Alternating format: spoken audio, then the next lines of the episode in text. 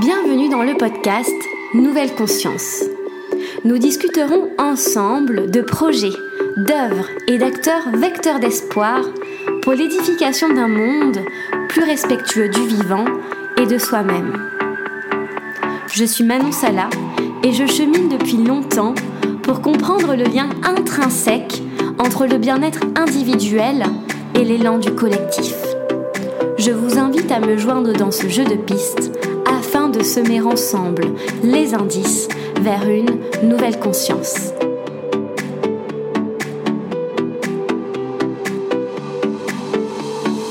Aujourd'hui, je reçois Esther Tibi du collectif On est prêt au micro de Nouvelle Conscience. On est prêt est un mouvement fondé en 2018 par Magali Payen. Il réunit des experts, influenceurs, acteurs et actrices de terrain par le biais d'actions digitales massives et la création de vidéos engagées pour une société plus juste, durable et écologique. Aujourd'hui, association de loi 1901, le mouvement On est prêt impulse des dynamiques collectives et de nouveaux récits, notamment par ses victoires politiques et par ses mobilisations massives de citoyens et citoyennes. Dans cet épisode bonus, nous abordons leur nouvelle campagne Zone Sauvage lancée début septembre. Alors, si toi aussi tu veux devenir gardien, gardienne de la nature, tu trouveras ici toutes les clés pour participer, sensibiliser, œuvrer autour de toi et construire ensemble une nouvelle conscience. Bonjour Esther. Bonjour Manon. Comment vas-tu aujourd'hui? Ça va super bien. Merci beaucoup.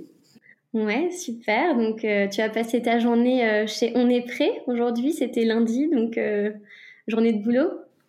Oui, exactement. Grosse journée chez On est prêt. c'est le, le, début de notre nouvelle campagne, donc beaucoup de pain sur la planche. C'est une campagne qui a commencé début septembre, il me semble. La campagne Bienvenue en zone sauvage, donc c'est ce dont on va parler aujourd'hui. Euh, est-ce que tu pourrais nous en dire un peu plus, en restant dans les grandes lignes, puisqu'on va rentrer dans, les, euh, dans le vif du sujet tout à l'heure, mais si tu devais me présenter euh, la nouvelle campagne en quelques mots, voilà, est-ce que tu pourrais me présenter maintenant, s'il te plaît? Bien sûr. donc c'est une campagne de mobilisation. Donc c'est un appel à l'action collective autour de sujets qui tournent autour de la biodiversité et du vivant. Euh, donc c'est sur le thème de la sixième extinction de masse, c'est-à-dire l'érosion euh, extrêmement rapide de la biodiversité, à un rythme vraiment effréné, euh, avec un focus sur les animaux menacés en France métropolitaine. Et dans plusieurs pays d'Europe, en fait, c'est une campagne qui qui est européenne. Enfin, il y a, plusieurs pays qui, qui, rejoignent cette campagne, notamment l'Espagne, la Belgique, l'Allemagne et la France. Et donc voilà, c'est essayer de, vraiment mettre en lumière euh, les animaux euh, et la biodiversité chez nous euh, pour essayer de sensibiliser et d'appeler à l'action et de montrer des, des, voies d'action possibles pour protéger cette biodiversité qui, qui est malheureusement en danger aujourd'hui. D'accord. Merci beaucoup. Donc, euh, en me renseignant, je me suis rendu compte que euh, votre mobilisation était l'une de celles qui parlait du vivant, de la biodiversité justement, puisqu'on a plutôt tendance à se mobiliser pour le climat, contre le réchauffement climatique, euh, en tout cas en France, en Europe. Selon toi, comment expliquer qu'il y ait aussi peu de mobilisation autour du vivant et de la protection de la biodiversité? Bah, alors pour moi, c'est assez c'est complètement vrai ce que tu dis, c'est-à-dire ce constat, euh, je, je, je, le fais aussi tous les jours. J'ai l'impression que dans les médias, euh, même euh, les, les, personnes qui ont assez d'influence et qui, qui, qui, qui, sont des porte-parole de la cause environnementale prennent souvent la parole sur des sujets sur le changement climatique, etc. Et ils oublient souvent tout le tout le prisme de, de la biodiversité, qui pour moi est vraiment indissociable, c'est-à-dire que c'est intrinsèquement lié. Mm-hmm. Et je pense qu'une des raisons pour laquelle c'est le cas, euh, j'ai le sentiment que c'est parce que la, la biodiversité c'est quelque chose qui est beaucoup plus difficile en fait à, à mesurer. Euh, Aujourd'hui, si on parle de, de changement climatique, on, on pense euh, aux émissions de CO2 et on peut tout de suite faire le lien à l'empreinte carbone qui est, euh, qui est calculable. Les gens calculent leur empreinte carbone. C'est difficile de mesurer l'impact qu'on a euh, sur la biodiversité. Et, et voilà, il n'y a pas encore de système très clair, même parmi les scientifiques. Ils, ils, ils ont du mal à s'accorder sur une vraie technique pour pour quantifier pour quantifier le problème. Et et je dirais qu'une autre raison aussi c'est la, la, complexité du vivant euh, et les interrelations entre toutes les espèces, c'est-à-dire qu'une espèce qui disparaît euh, a un impact sur énormément d'espèces euh, autres avec lesquelles elle, elle, entretient des relations euh, très étroites, euh, que ce soit voilà un animal qui entretient des relations très étroites avec d'autres animaux, mais aussi des plantes. Une plante qui disparaît, c'est tout un réseau trophique, on appelle ça donc toute la chaîne alimentaire qui, peut être chamboulée. Donc c'est vrai que donc c'est très compliqué à à évaluer. Euh, et euh, mais c'est pas pour autant que le danger. Euh, enfin, le danger, il y a quand même des études qui qui qui, qui arrivent à à mesurer l'urgence et, et l'urgence elle est là. C'est juste que c'est difficile à, à, à, quantifier, à mettre des chiffres dessus et donc les gens les gens ont plus de mal à, à s'engager sur le sujet. Et je dirais même aussi une, une, autre raison qui me vient en tête, c'est parfois quand on pense au problème de la biodiversité, on a l'impression qu'on n'a pas vraiment de pouvoir dessus. Euh, parce qu'on pense souvent à des espèces très mhm. éloignées, euh, à une faune. Euh, on pense souvent à la faune africaine, les, girafes, les éléphants, etc. Des, espèces un peu emblématiques comme ça. Et on a du mal à réaliser que c'est des espèces en fait. Enfin, la biodiversité elle est partout, elle nous entoure tout le temps, même en ville. malheureusement de moins en moins, et on aimerait qu'elle le soit plus, mais mais, mais c'est quelque chose qui est présent partout. Et et c'est vrai que et c'est vrai que du coup, on a, il faut, il faut apprendre à se reconnecter quoi, à, cette biodiversité qui nous est proche pour pouvoir se sentir plus impacté et, euh, et potentiellement euh, avoir plus d'impact. Et c'est ce que fait aussi la campagne, c'est d'essayer de faire de la pédagogie sur euh, quelle est la biodiversité chez nous, autour de nous, et pour justement que les gens se sentent concernés quoi, par cette question. Mm. Ouais. Oui, ouais, c'est exactement ce que vous faites avec euh, ce projet, enfin cette activité de l'animal totem où on peut faire un quiz en ligne et justement ça nous met en, lumière 13 espèces menacées, euh, donc euh, vraiment euh, dans, dans, notre pays, donc en France et enfin voilà en Espagne, en Belgique. Et est-ce que selon toi c'est une bonne façon, en identifiant ces espèces, de montrer l'interdépendance qu'on a avec elles finalement, comme tu dis, on est une chaîne, donc l'abeille elle va butiner, elle va elle va permettre de euh, donner naissance aux, arbres fruitiers qui nous nourrissent, par exemple. Donc, euh, vous voulez montrer cette interdépendance aussi par là avec nous? Ouais, ouais, complètement. Euh, cette interdépendance et ça, on aimerait évidemment montrer que bah, sans la nature, l'humain n'est rien. C'est-à-dire que on a l'impression comme ça que on crée tout notre univers habitable, mais en fait, tout repose vraiment sur la nature, c'est-à-dire les services qu'elle nous rend. c'est évident.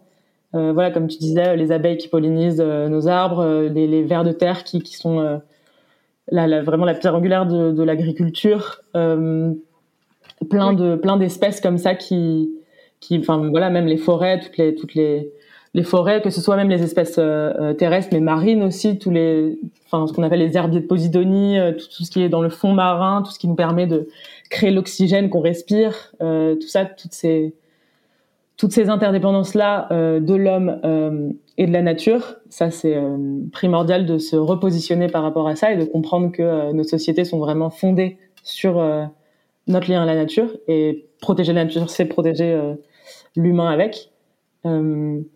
après, c'est vrai qu'il y a aussi une valeur intrinsèque pour moi à la nature et à la biodiversité, c'est-à-dire c'est juste le vivant, la merveille du vivant, quelque chose. voilà, pour moi, la, la terre une terre habitable, c'est enfin, c'est de l'ordre du miracle, enfin que toutes les conditions soient réunies pour euh, pour que euh, la vie existe, que le vivant existe, qu'il marche, qu'il fonctionne. C'est un système euh, extrêmement complexe et et, et, perdre un morceau de ça pour moi c'est c'est un c'est un c'est déjà un désastre. Donc donc donc voilà, c'est vrai que c'est vrai que c'est important et aussi c'est vrai que la campagne euh, invite aussi à, à, à, repenser sa relation euh, avec la nature. C'est-à-dire il y a ce lien d'interdépendance, mais il y a aussi euh, l'homme fait partie de la nature euh, et, et, il faut se le rappeler, c'est-à-dire notre rapport au vivant, euh, essayer de essayer de, de, se repositionner et de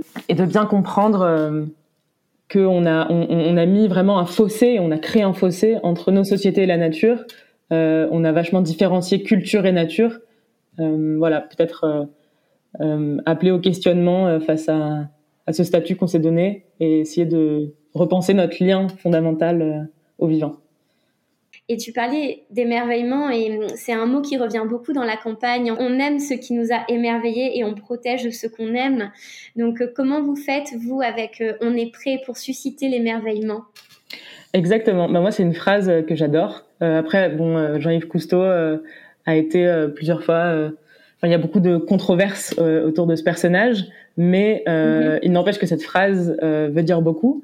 Et, et c'est vrai que moi personnellement, c'est vrai que dans mon parcours, c'est ça qui a éveillé ma conscience écologique. Euh, c'était l'émerveillement que j'avais de la nature et euh, en parallèle la menace qui pesait sur elle. Euh, à ce moment-là, euh, ça, ça, ça, a fait tilt et je me suis dit euh, qu'il fallait la protéger, c'est-à-dire que se rendre compte de la beauté de quelque chose, on a tout de suite, on s'y attache et, et, on a tout de suite envie de, de, de prendre action pour pour sauver ce qui, ce qui ce qui nous paraît ce qui nous paraît cher. Et donc c'est vrai que dans la campagne, dans la campagne Zone Sauvage, ce qu'on essaye de faire, c'est de prendre des animaux euh, qu'on a appelés des animaux totems et euh, et de et de enfin de faire en sorte que chaque personne s'identifie à, un animal pour euh, pour euh, encourager l'empathie et pour encourager euh, le sentiment voilà d'identification et et, euh, et, à travers cette pédagogie qu'on fait, en expliquant vraiment euh, qui est cet animal, pourquoi est-ce qu'il est cool, pourquoi est-ce qu'il faut le protéger, euh, qu'est-ce qu'il nous apporte en tant qu'animal, et pas forcément euh, que cette vision anthropocentrée de, de, de, utilitariste pardon de, de l'animal, mais mais vraiment son rôle dans l'écosystème, son importance, et, et apprendre à le regarder avec avec des yeux de, de, curiosité. Voilà, essayer d'inciter à la curiosité. Euh, pour moi, c'est hyper important de voilà juste regarder, se poser des questions, juste même pas forcément sans avoir de réponse, mais mais il y a, y a, un exercice que moi euh, je j'encourage tout le monde à faire, c'est euh, pour s'émerveiller du vivant justement, c'est de de regarder une espèce, n'importe laquelle, ça peut être une plante, ça peut être un animal, ça peut être euh, vraiment n'importe quelle espèce qu'on croise, que ce soit en ville, en campagne, n'importe où, et juste se poser des questions sur cette espèce et prendre le temps et, se demander, euh, enfin voilà, juste laisser cours à son imagination et, euh, laisser voir quelles questions, trouver, disons, 20 questions sur cette espèce. Et, euh, et je trouve ça hyper intéressant d'essayer de, voir qu'en fait, les questions viennent toutes seules. Oui, oui, non, mais je vois très bien.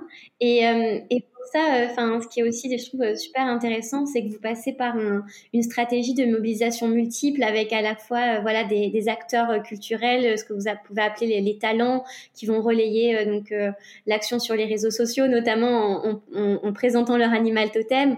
Mais il y a aussi des acteurs de terrain, des organisations non gouvernementales, des ONG. Donc, comment ces différents acteurs vont agir de concert au sein de la campagne pour justement porter ce message d'émerveillement, de protection et euh, de lien avec la biodiversité. Oui, euh, alors exactement. Pour nous, il y a vraiment plein d'acteurs euh, qui sont qui ont tous un rôle à jouer dans cette campagne et de manière générale dans la dans la mobilisation. donc nous, on a choisi des associations de terrain. notre but, c'était vraiment de mettre en lumière les gardiens de la nature, en fait, qu'on on appelle ça on, s'est inspiré de, euh, on s'est inspiré de, de, des indigènes pour cette expression qui utilisent, euh, mhm. enfin qui eux ne se considèrent pas comme gardiens de la nature parce qu'ils ils prennent, euh, ils, pour eux ils font partie de la nature, mais mais ils se sont, ils ont employé ce terme. On a décidé de reprendre ce terme, enfin de faire connaître ce terme et de le reprendre parce que chez nous aussi on a des gardiens de la nature qui sont toutes ces associations de terrain qui se mobilisent pour pour protéger le vivant euh, sur notre territoire, chez nous. Donc, euh, on a euh, notamment l'ASPAS, le Centre Athénas. On a lancé récemment un crowdfunding pour soutenir ces associations qui luttent tous les jours sur le terrain pour protéger la biodiversité française.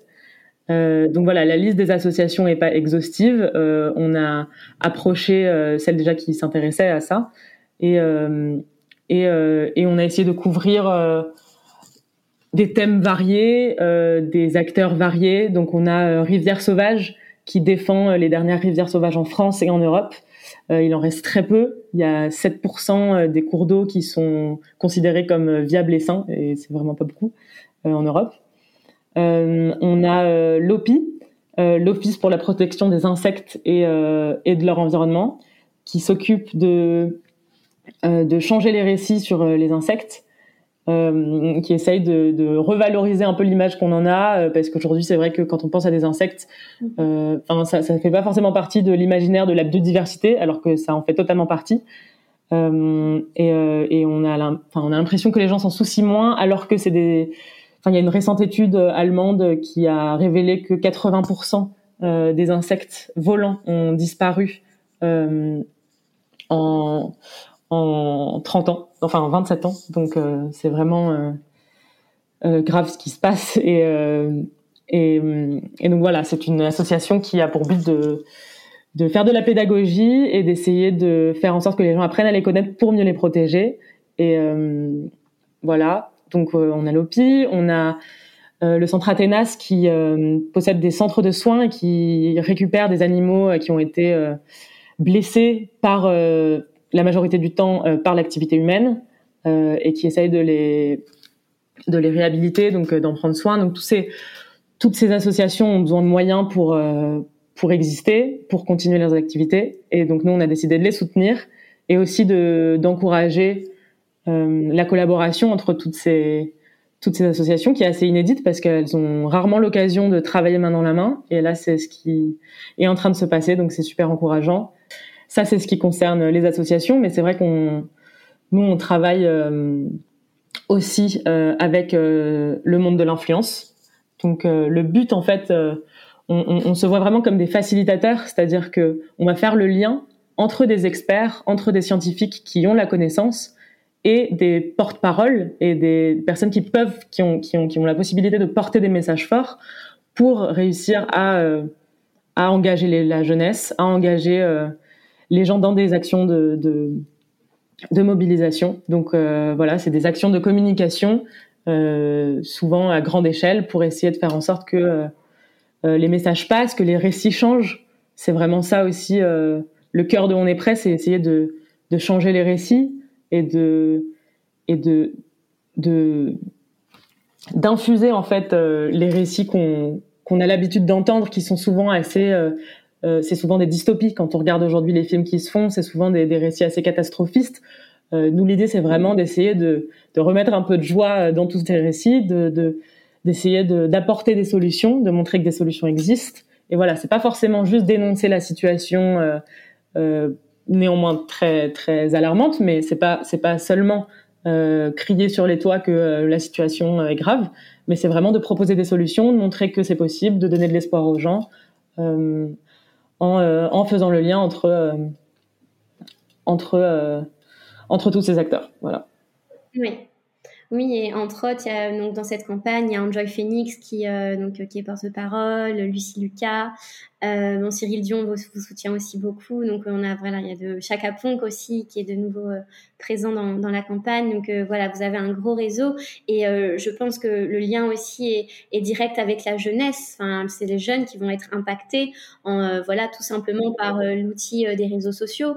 Donc justement, à qui est destinée cette campagne? Est-ce que vous, vous vous ciblez plutôt un public jeune ou est-ce que vous essayez d'étendre en touchant euh, un maximum de monde, euh, voilà, l'intergénérationnel.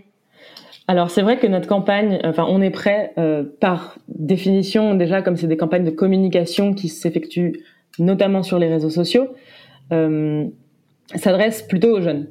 maintenant c'est vrai que le but à terme c'est de toucher le public le plus large possible. Donc euh, déjà avec les jeunes, euh, on fait ce qu'on appelle, enfin on, espère que ce qui, ce qui aura lieu, c'est ce qu'on appelle la pédagogie inversée, c'est-à-dire de faire en sorte que ces sujets ensuite se retrouvent euh, dans les foyers, à table, à la maison, que les enfants et que les jeunes en parlent autour d'eux, que les jeunes puissent en parler, voilà, à leurs parents qui peuvent s'intéresser à ce, genre de sujet. Moi, je sais que c'est ce qui se passe. mes parents n'en avaient absolument rien à faire de tout ce qui était enjeu écologique, etc. Je, viens vraiment d'un monde où euh, où c'est pas la priorité, où c'est pas du tout euh, dans les dans les enfin la conscience écologique est vraiment très peu présente et euh, c'est vrai que je vois que plus j'en parle, plus bah encore une fois les personnes qu'on aime se soucient de nous donc je sais que les parents, souvent, quand ils voient leurs enfants qui se mobilisent pour des causes, et on voit qu'aujourd'hui la jeunesse se mobilise de plus en plus, et ça fait plaisir. Voilà, ils prennent en main, elle prend en main son futur c'est plutôt les jeunes. Maintenant, cette campagne, elle s'adresse euh, vraiment à un public plus large. Euh, on est prêt à d'ailleurs collaborer euh, avec Plus belle la vie pour s'adresser à un public peut-être plus populaire. on essaye de, on essaye de s'adresser aussi pas qu'à des citadins. on aimerait pouvoir toucher vraiment aussi le milieu agricole. On remarque que les citadins sont des gens qui sont par définition beaucoup plus décorrélés euh, de la nature, beaucoup plus éloignés de la nature. Donc c'est vrai que nos messages s'adressent à eux en premier lieu. Maintenant, dans les actions qu'on propose, euh, il y a des actions, des actions aussi à large échelle, euh, qui sont des actions euh, qui peuvent s'effectuer vraiment partout en France. On voit aussi, en tout cas, que ce sujet ne touche pas que, comme ça peut souvent être pensé, les bobos citadins parisiens ou blancs, parce que c'est vrai que on l'a vu en fait pendant la convention citoyenne, je trouve. Euh, c'est un sujet qui, est revenu. C'est euh, qui est-ce que ça concerne, le problème environnemental? Et c'est vrai que euh, on le voit, les personnes, les citoyens qui avaient été tirés au sort venaient de toutes catégories sociales. Et et on voit qu'en fait les conclusions convergent. Et c'était des gens qui de base n'étaient pas forcément sensibilisés à cette cause. Et, euh, et, et, les conclusions sont les mêmes. Euh, chaque personne, pourtant venant d'un milieu très différent, euh, peut être touché. Il suffit de comprendre l'enjeu, il suffit de comprendre les causes, les mécanismes, et, euh, et voilà, se, se, se rassembler autour euh, de cette cause. Oui, et finalement, euh, chacun et chacune peut agir euh, à son échelle en fonction de ses moyens. Donc, euh, par exemple, le jeune qui va partager une story sur Instagram aura son impact dans sa communauté et quelqu'un qui aura de l'argent à, proposer, donc dans la campagne de crowdfunding, donc de levée de fonds en français, aura aussi un impact. Donc, finalement, chacun, chacune peut agir selon ce qui lui semble le plus pertinent à, à ce moment-là, quoi. Exactement. Et c'est vrai que les réseaux sociaux, ça aide énormément pour euh, la diffusion des messages aussi. Et c'est pour ça que les jeunes aujourd'hui prennent aussi euh, de plus en plus euh, le pouvoir et, et euh, sur ces sujets-là, enfin, en tout cas prennent le pouvoir qu'ils peuvent avoir. J'ai l'impression en tout cas qu'aujourd'hui, les jeunes s'emparent vraiment de de leur pouvoir qu'ils peuvent avoir à travers les réseaux sociaux en diffusant. voilà, c'est vrai qu'aujourd'hui on on fait une story, on fait un post et et ça peut avoir ça peut vraiment euh, mener loin la diffusion des messages et, et ça peut rayonner euh, dans plein de sphères. On peut voir qu'il y a plein de, de, de, pétitions qui, grâce aux réseaux sociaux, ont énormément, euh, ont énormément été, enfin, ont été diffusées à grande échelle et ont ensuite eu des répercussions politiques. Donc, mhm. donc c'est encourageant. Oui, et justement, quelles sont les, les, prochaines étapes de la campagne? Est-ce que, parce que la première campagne, donc, vous avez lancé euh, avec euh, donc euh, l'affaire du siècle avait avait entraîné l'une des plus grandes pétitions en France, donc signée par plus de 2 millions d'individus. Donc, quelles sont les suites de la campagne? Est-ce que vous envisagez également une action juridique avec notamment une pétition? Voilà, qu'est-ce que qu'est-ce que vous envisagez pour la suite? Alors absolument.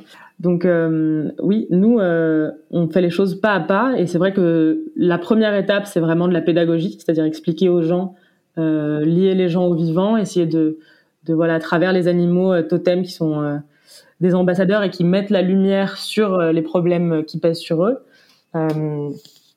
Le, le, premier but, c'est vraiment voilà de, sensibiliser, et ensuite le deuxième but, c'est vraiment de mobiliser à l'échelle individuelle, euh, donc à travers des actions, des éco-gestes du quotidien pour essayer de petit à petit et pas à pas, voilà, chaque marche, euh, aller euh, petit à petit vers euh, des actions à plus grande à plus grande échelle. Et donc c'est vrai qu'après, oui, il y a des actions collectives qui peuvent s'effectuer.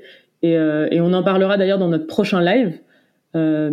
sur, on est prêt, donc j'invite les gens à aller sur la page Facebook. on a bientôt un live où donc il y a eu un live la semaine dernière où on a vraiment présenté la campagne et on a présenté les animaux totems, etc.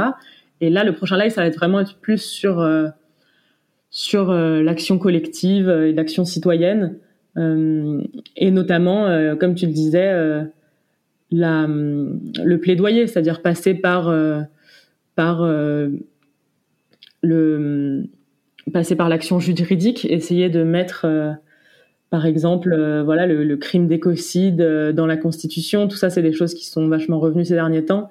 c'est d'essayer de bousculer un peu les politiques, parce que c'est vrai que, voilà, nous aussi chez On est prêt, on ne veut pas culpabiliser uniquement l'individu et, dire que la responsabilité est que sur nos épaules. C'est vrai que le problème il est systémique et qu'à partir d'un moment donné, il faudra euh, aller déranger euh, les politiques qui, euh, pour l'instant, contournent le problème ou ne sont pas du tout honnêtes dans leur démarche quand ils prétendent s'en soucier. C'est vrai que la prochaine étape, c'est vraiment essayer de mettre à l'agenda politique le droit de la nature.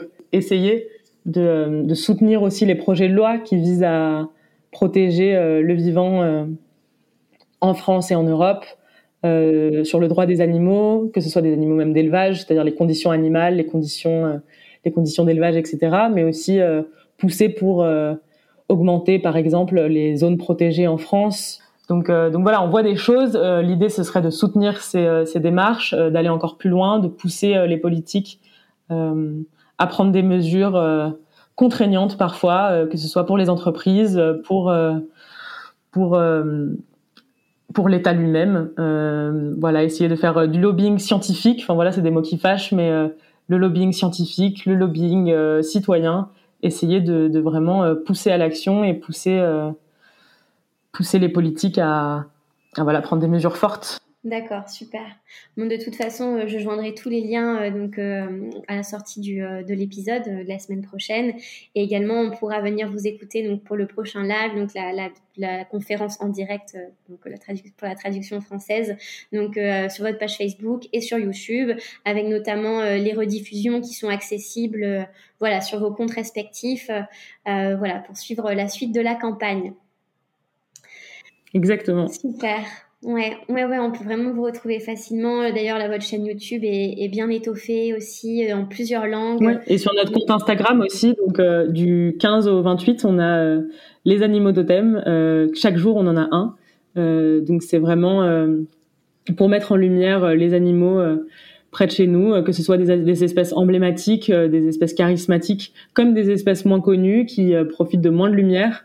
Et, et, c'est des, et donc voilà, j'invite tout le monde toutes les personnes curieuses qui souhaitent un peu en apprendre davantage sur euh, sur euh, le vivant euh, en France métropolitaine, aller checker la page Instagram et regarder et regarder ces espèces. On, on, a à la fois voilà un espace où on, on essaye de décrire et de donner le maximum d'informations sur ces sur ces espèces. Donc on a à la fois vraiment de l'information, mais aussi des moyens concrets pour les protéger. Euh, et on explique les menaces qui pèsent sur eux et on donne vraiment des, voilà des call to actions très clairs sur euh, comment à son échelle on peut agir.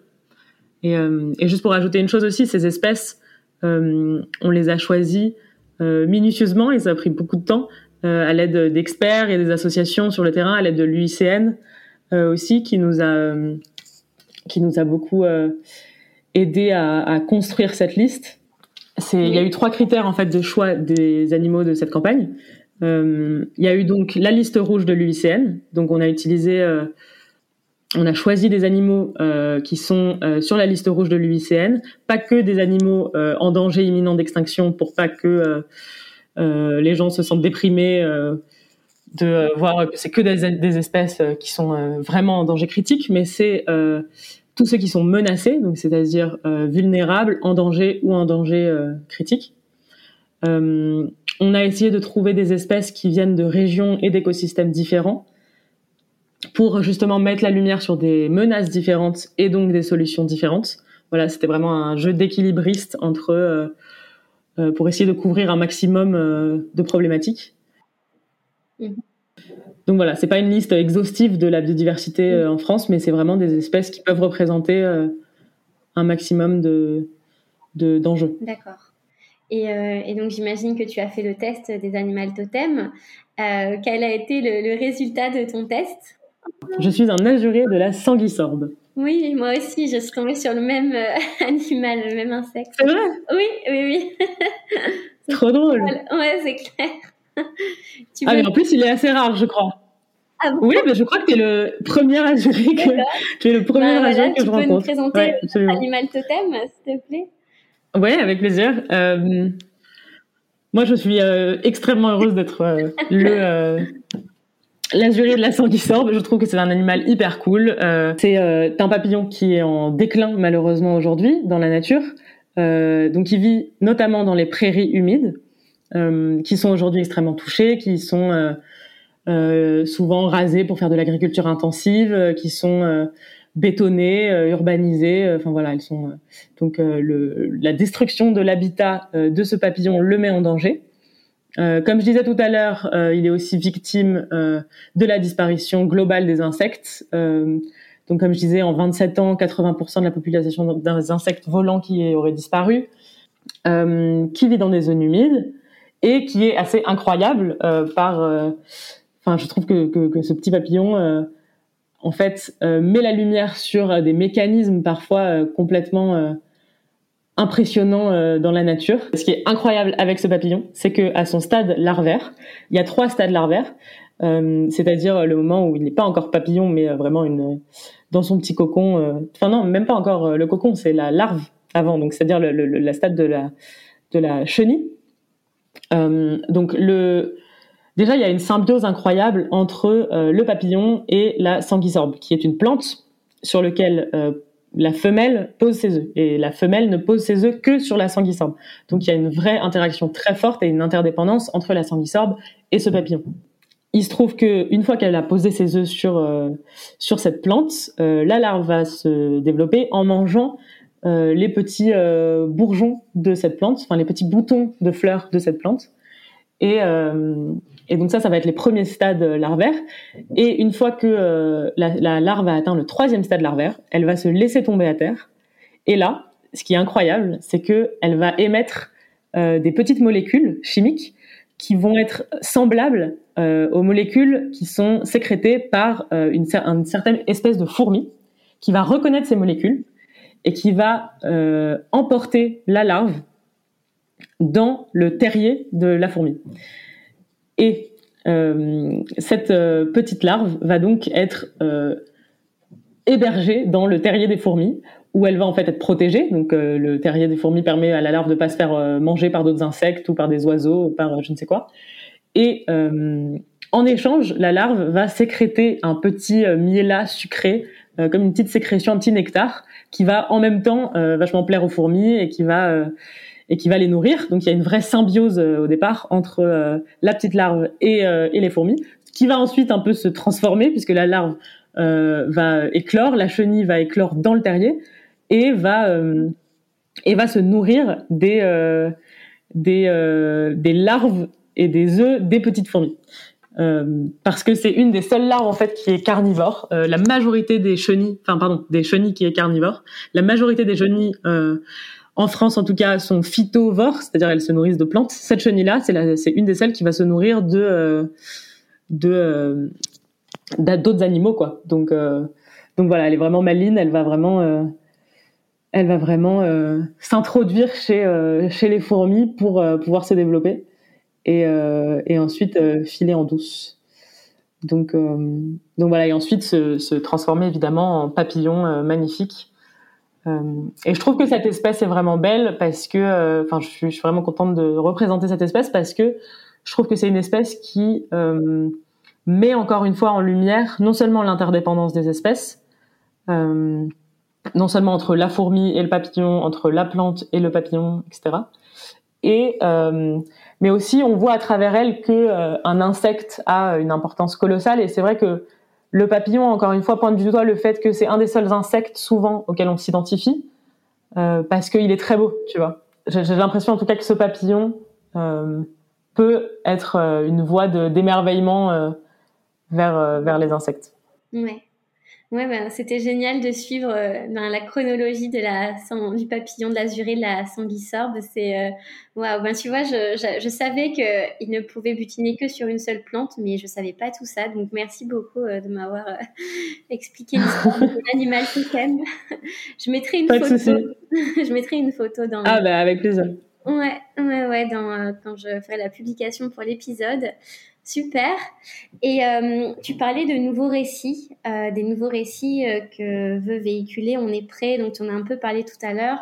Mais pour, vous, quelle est l'importance de ces récits et comment ils ont un impact en fait politique presque? Et quels sont les récits que vous voulez véhiculer en fait avec le collectif?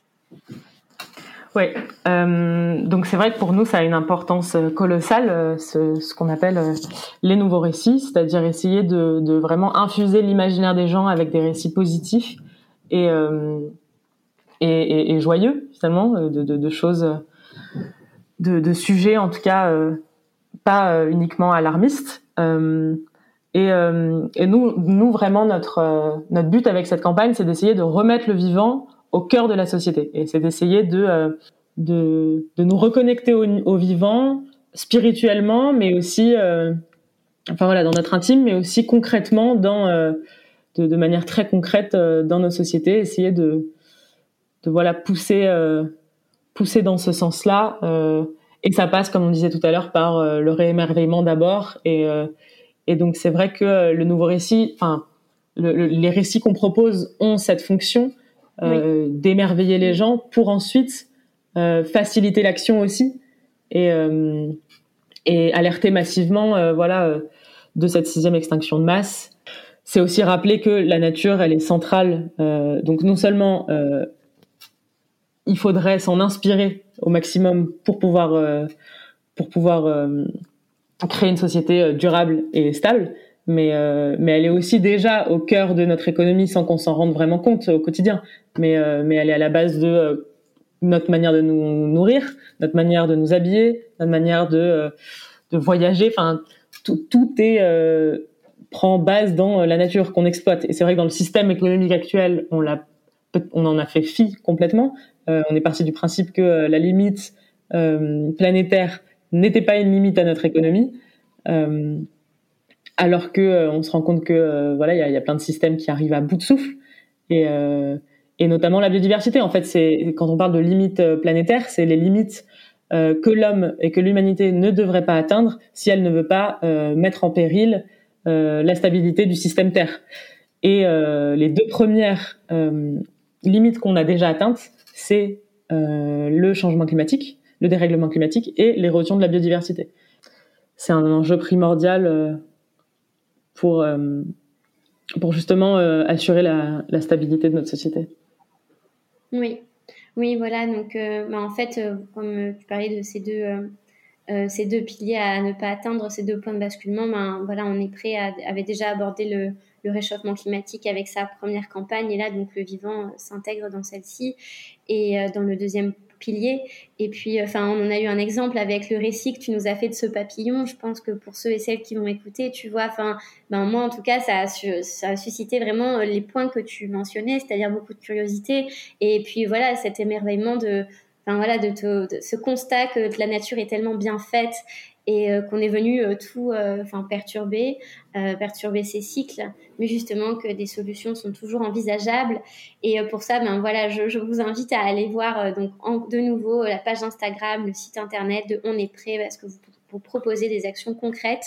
Vous êtes mobilisés tout le temps que ce soit sur les réseaux sociaux ou sur le terrain directement et euh, donc pour conclure, euh, Esther, euh, je souhaiterais te poser la, question ben, de conclusion en fait que je pose à chaque fois, qui est la suivante. ce podcast s'appelle Nouvelle conscience. donc pour toi, qu'est-ce que ça signifie quand tu l'as lu la première fois? Qu'est-ce que tu t'es dit? Alors pour moi, c'est vrai que ça m'a tout de suite évoqué. ça m'a tout de suite évoqué justement l'éveil des consciences. Pour moi, c'est quand même c'est vrai que moi, dans mon engagement écologique, euh, je lis un peu euh, instinctivement tout à ça. Mais euh, ouais, c'est ça, c'est l'éveil, l'éveil des consciences vers vers quelque chose de peut-être plus bienveillant et essayer de peut-être se re-questionner sur nos modes de vie, essayer de de de se reconnecter à notre propre conscience, à, à, à aux consciences des autres, aux consciences du vivant. Euh, c'est vrai qu'en plus c'est beau parce que dans la campagne, euh, c'est un peu ce qu'on dit aussi, c'est-à-dire que la, la nature, euh, enfin moi en tout cas c'est ma conviction personnelle, c'est que la nature est pleine de consciences très différentes et, et qu'on n'a pas l'habitude d'approcher. donc il y a la conscience humaine, mais mais chaque conscience peut être très différente et, et le vivant, comme on comme on l'entend, a des manières très différentes de fonctionner. Et, et donc c'est assez joli de penser que qu'il y a une multitude de consciences qui existent et qu'il suffit de s'y intéresser pour mieux les découvrir, mieux les comprendre et mieux les protéger. Hmm, super, vraiment euh, merci pour le mot de la fin. Merci à toi Manon pour, euh, pour cette belle interview qui m'a fait très plaisir.